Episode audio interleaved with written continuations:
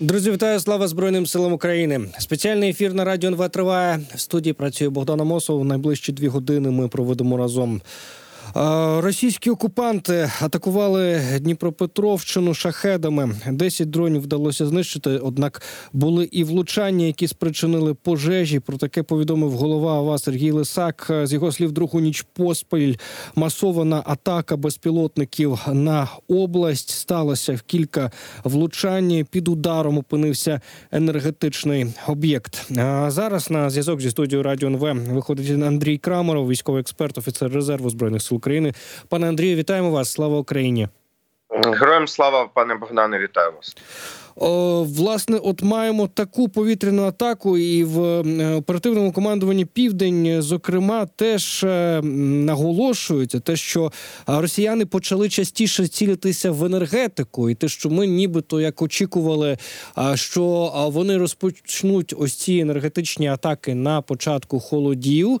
Але е, тепер чи бачимо ми, що ворог знову хоче відновити свою тактику обстрілу енергетики? Е, тут варто звернути увагу, що цілить в енергетичні об'єкти ворог саме в Дніпропетровській області. Е, минулого тижня було е, завдано удару по енергетичному об'єкту. Який знаходиться в місті Павлоград зараз було нанесено також по Дніпровській області і по самому по енергетичним об'єктам в своєму місті Дніпро. Загалом я думаю, оскільки Дніпро є е, дуже важливим, ну таким логістичним хабом е, для збройних сил України, такий, скажімо так, дуже великий центр перерозподілу наших сил. Які там направляються наших сил та засобів, які далі направляються там як і на південь, так і на схід України. Переважно метою, напевно, ворог має це саме от завдати удари з метою Е, порушити певні наші логістичні ланцюги. Саме тому б'є от зараз сконцентрувався саме на е, Дніпровській області. От другий удар за останній час, е, і ну на жаль, на жаль, має там певні успіхи, як мав і в Павлограді, і зараз каже, що в там деяких школах і лікувальних закладах от звернувся. Е, мер міста Дніпро Борис Філатов е, будуть вимушені вони там зробити певну перерву, або навіть там перенести, наприклад. Е, важких хворих, а в деяких школах відмінили просто завдання заняття, і е, тому ну от саме таку роль тому б'є виключно шахедами по об'єктам енергетичної інфраструктури, і саме в е, Дніпропетровській області казати, що це там відновлення якогось спроби масового нового терору для нашої енергетичної інфраструктури. Залученням всіх засобів там крилатих ракет, взагалі ракет різних типів, плюс шахедів. Я думаю, що поки що зарано. Ем, до слова стосовно протидії шахедам, от ем, була інформація, те, що сили оборони ймовірно почали використовувати проти ворожих е, шахедів американські системи Вампайр ем, з ракетами APK-WS е, з лазерним наведенням. Е, хтось із журналістів вже чомусь назвав це лазерною зброєю, хоча це не так. Тут варто відмітити щось у використанні такого способу, і взагалі як можна можна виділити те, що змінюється у протидії шахедам? Е, ну, по перше, варто відзначити, що в основі е, цієї ракети стоїть там, от саме грубо кажучи, те, що виконує функцію бойової частини. Е, це доволі, скажімо, дешева ракета з некерованого. Ну з ракета, просто некерована ракета, яку використовують на винтокрилах, на авіації, до якої додали стартовий двигун і додали от таку ну скажімо, нову дуже сучасну, виключно лазерну систему наведення. Варто відзначити, що більшість. Більш, скажімо так, більш старих е, от компактних зенітно-ракетних комплексів, е, вони, як правило, використовують там, наприклад, якщо ми візьмемо там стріла 10 Avenger, вони е, беруть за основу ракету від переносного зенітно-ракетного комплексу. Е, це відповідно стріла і Stinger, е, де просто її оснащують більш потужним стартовим двигуном, але працює вона. е, Врешті-решт, е, за головкою, тепловою головкою самонаведення. Е, Тут же у нас напівактивна головка лазерного наведення. Там на фото, які можна зараз бачити в інтернеті, це пікап. І там є е, такий, ну як голова, ніби з е, частина робота зоряних війн Р2Д2. Це насправді називається е, купол моніторингу. Підсвічення цілі та наведення Е, це такий купол, який використовується для е, коригування і наведення лазерної зброї, зброї з лазерним наведенням е, на американ... ну, загалом на за сучасних західних літаках. Використовується вже ну як відносно доволі давно. Е, І от е, цю ракету оснастили. Головкою напівактивної самонаведення, також лазерною. Тобто, спочатку, там на першому етапі, навіть якщо е, умовне там напрямок з цілевказування їй надає оця наземна станція, яка продовжує вести цю ціль, то на завершальному етапі вона е, вражає ціль, навіть якщо втрачено вже там сигнал з оцією наземною станцією, з цим куполом, який її наводить. Е, тому система сучасна. е, Ракети є е, недорогими у виробництві, хоча, звичайно, мають ну там не порівняну потужність з тим, що використовує, наприклад, там комплекс Насамс або Айріс. Це е, доволі, скажімо, ну малий боєзаряд, але те, що стосується боротьби саме з е, БПЛА Камікадзе і загалом, взагалі, БПЛА, є прекрасною зброєю, причому дуже і дуже сучасною. Зрозуміло. Хочу ще поговорити з вами стосовно ситуації на фронтах, відзначити кілька ділянок. От е, є повідомлення, що в Авдіївці, зокрема, припинили окупанти м'ясні штурми і пустили в хід уже підготовлені спецпідрозділи. Чи відомо щось про це і про що це може свідчити? Е, Тут е, питання в тому, що в принципі ті прориви, які вдалося ну, досягти росіянам, е, вони були досягнені за рахунок того, що це вже атакують не шторм Z, це їхні війська, регулярні регулярні частини, які були доукомплектовані, посилені, укомплектовані технікою, і якими вони здебільшого намага і, е, які вони, скажімо, берегли, особливо так з кінця грудня і весь січень, е, початок лютого, вони там майже два місяці їх намагалися зберегти, е, відновити, накопичити. Е, після чого е, мали е, просто ну якби підготували, плюс змінили. Основний напрямок удару зрозуміло, що оточити Авдіївку е, їм не вдасться навіть добре підготовленими підрозділами. Е, Тому саме їх вони направили на два ключових напрямки удару: це північний схід і південний схід, південно-східний напрямок. Там зараз ну мають часткові успіхи. Ну і плюс у е, таких скажімо, боях, е, які вже переходять у міську е, зону, звичайно, що підготовленість підрозділу відіграє дуже велику роль. Тобто, це вже не е, Скажімо, е, значно там південніше, північніше Авдіївки, коли вони намагалися її оточити, там рівнина, просто відкрите поле, і там дійсно вони намагалися е, прорвати нашу оборону, просто закидуючи нас м'ясо. Зараз зайшли більш підготовлені підрозділи, але інформація, по-перше, що інтенсивність певна бойових дій вона частково знижилась. Е, через те, що ну це саме завчора, виключно через те, що росіяни е, чим готуються до продовження. І е, нанесли завчора там більш ніж 70 е, авіаційних ударів. Тобто вони просто поступово, як це ми бачили з Бахмутом, зрівнюють, стирають місто з лиця землі, е, і відповідно е, далі готують можливість для того, щоб їхні війська просувались, ну просто фактично зруйновуючи місто, те ж саме, що ми побачили в Бахмуті. Ну і також ми бачимо, що е, відновилася практика застосування росіянами е, авіаударів і скидання е, бомб на напрямку кринок. Взагалі неймовірна історія, що сили оборони утримують цей плацдарм. Але знову таки ми бачили певну паузу. Авіація там не використовувалася. Росіяни боялися туди залітати і підлітати. А зараз знову відновили удари. В чому може бути справа?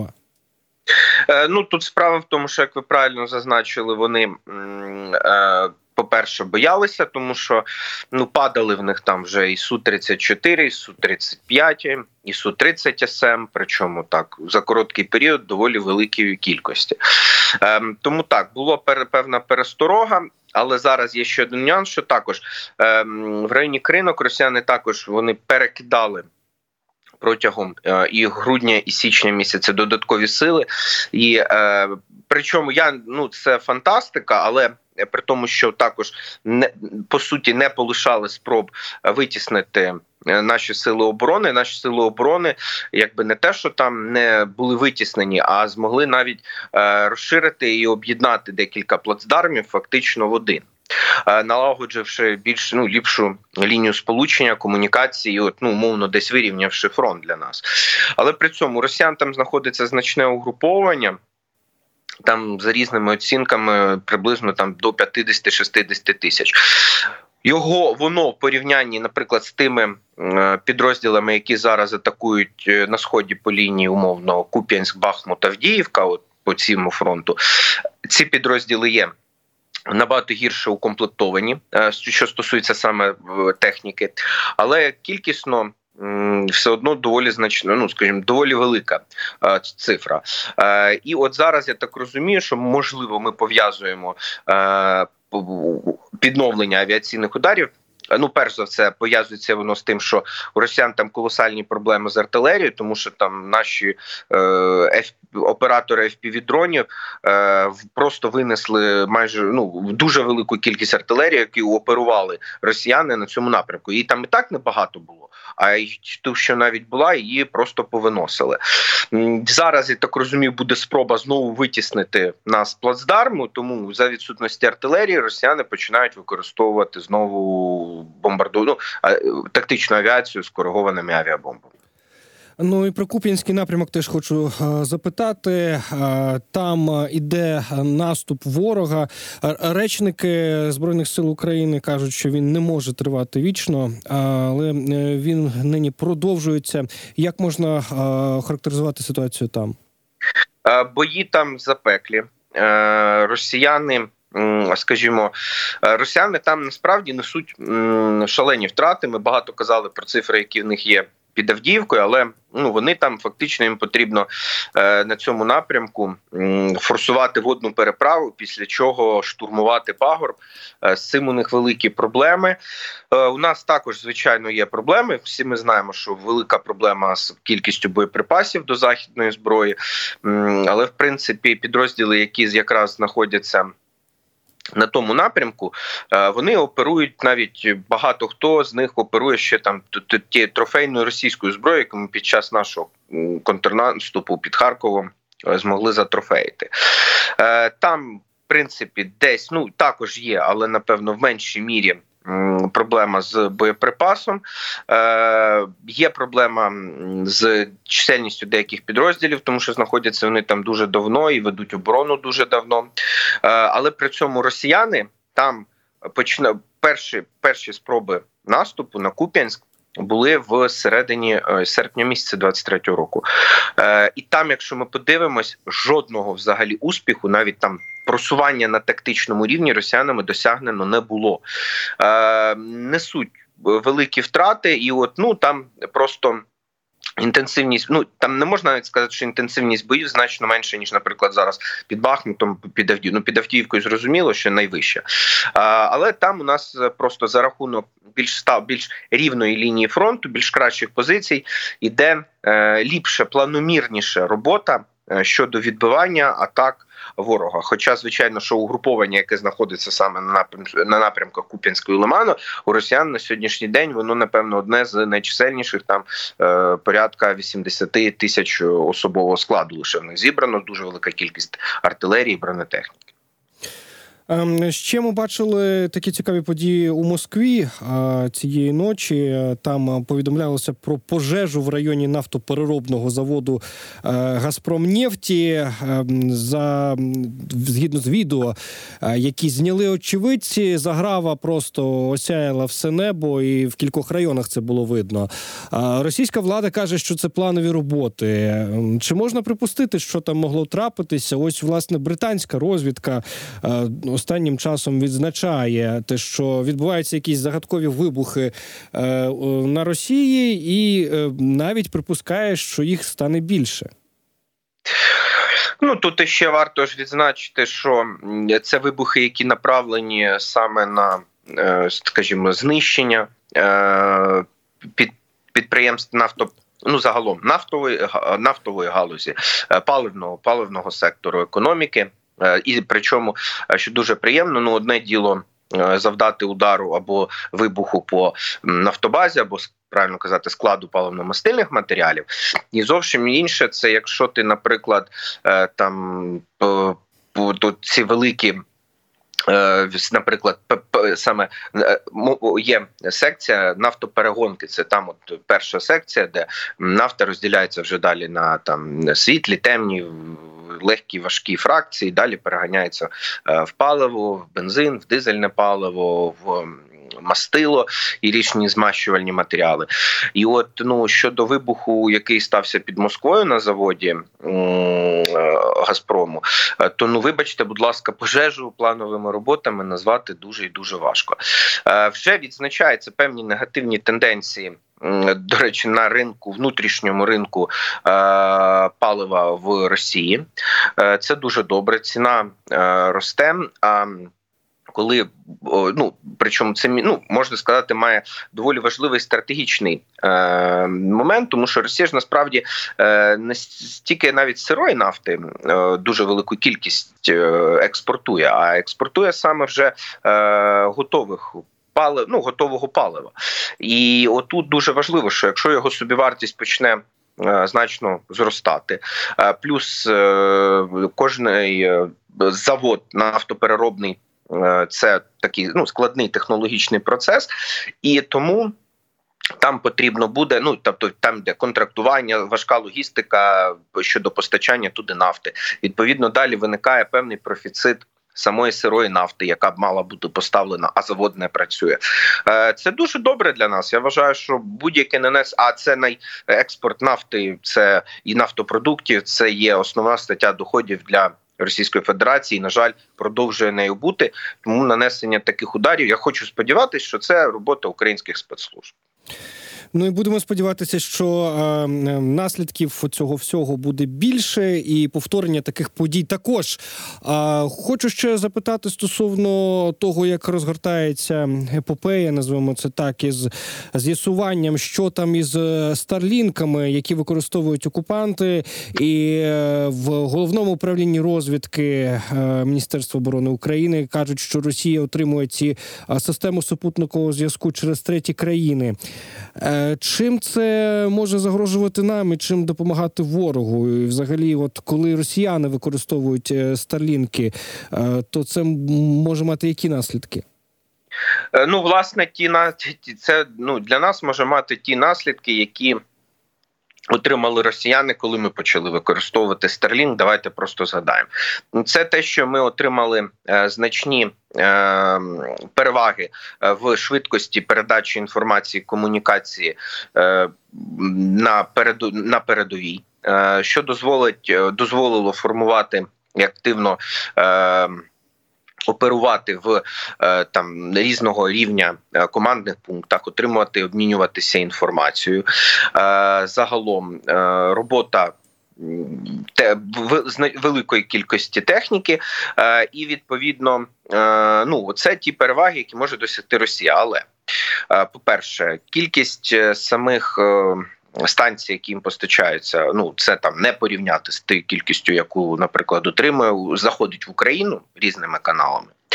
Е, по-друге, звичайно, що потрібно комунікувати перш за все з самою компанією Starlink е, щодо того, щоб ми знаходили можливості. Е, якимось чином блокувати ці термінали вже навіть озвучена схема, що через треті країни, в яких реєструються або на підставних приватних осіб або на підставні компанії, е, там різний. Тариф його використання Е, відповідно не просто, а там активується навіть деякий час е, використовується, тому що сама компанія Starlink, вона в якийсь момент почала ну відслідковувати ще самого початку своєї роботи. Це виключно їхня там внутрішньокомерційна політика, переміщення самих терміналів від місць, де вони купуються. Е, І чи там, де вони були активовані, щоб він не був активований в одному місці, а одразу ж переїхав інше. І таким чином, плюс варто зазначити, що там же ж сама Starlink на території Росії він не працює.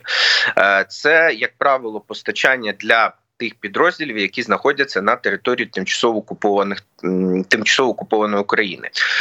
І е, проблема може полягати в тому, що якщо е, ми зараз там ну активно будемо звертатись до Старлінку, ну давайте якось от боротися з цим, то тут не просто потрібно боротися для того, щоб, наприклад, знаєте, десь на лінії розмежування, е, просто як були вже такі, на жаль, випадки, Starlink не почала знижувати проп- пропускну здатність саме українських терміналів, чи просто там терміналів, які умовно там в 50 кілометровій зоні, на якій буде два російських Старлінка, і вибачте, 10 е, українських або навіть більше, Е, і просто тут всім його е, ну елементарно заглушать. Потрібно знайти якийсь ну. Вихід тут боротьба санкційна ніяк не працює. Я вбачаю це лише прямою комунікацією, наприклад, нашого того ж головного управління розвідки напряму з компанією Starlink. Е, Пане Андрію, дуже дякуємо, що долучилися до нашого етеру. Е, Андрій Крамаров був на зв'язку зі студією Радіо НВ, військовий експерт, офіцер е, збройних офіцер резерву збройних сил України. Говорили про ситуацію на фронтах і про те, що відбувається в тилу супротивника. Бачимо, що чергова черговий нафтопереробний завод от загорівся цього разу безпосередньо у Москві. Друзі, зараз робимо невеличку інформаційну паузу. Далі новини, і після цього продовжимо. Поговоримо про те, що ж відбувається із українським зерном у Польщі.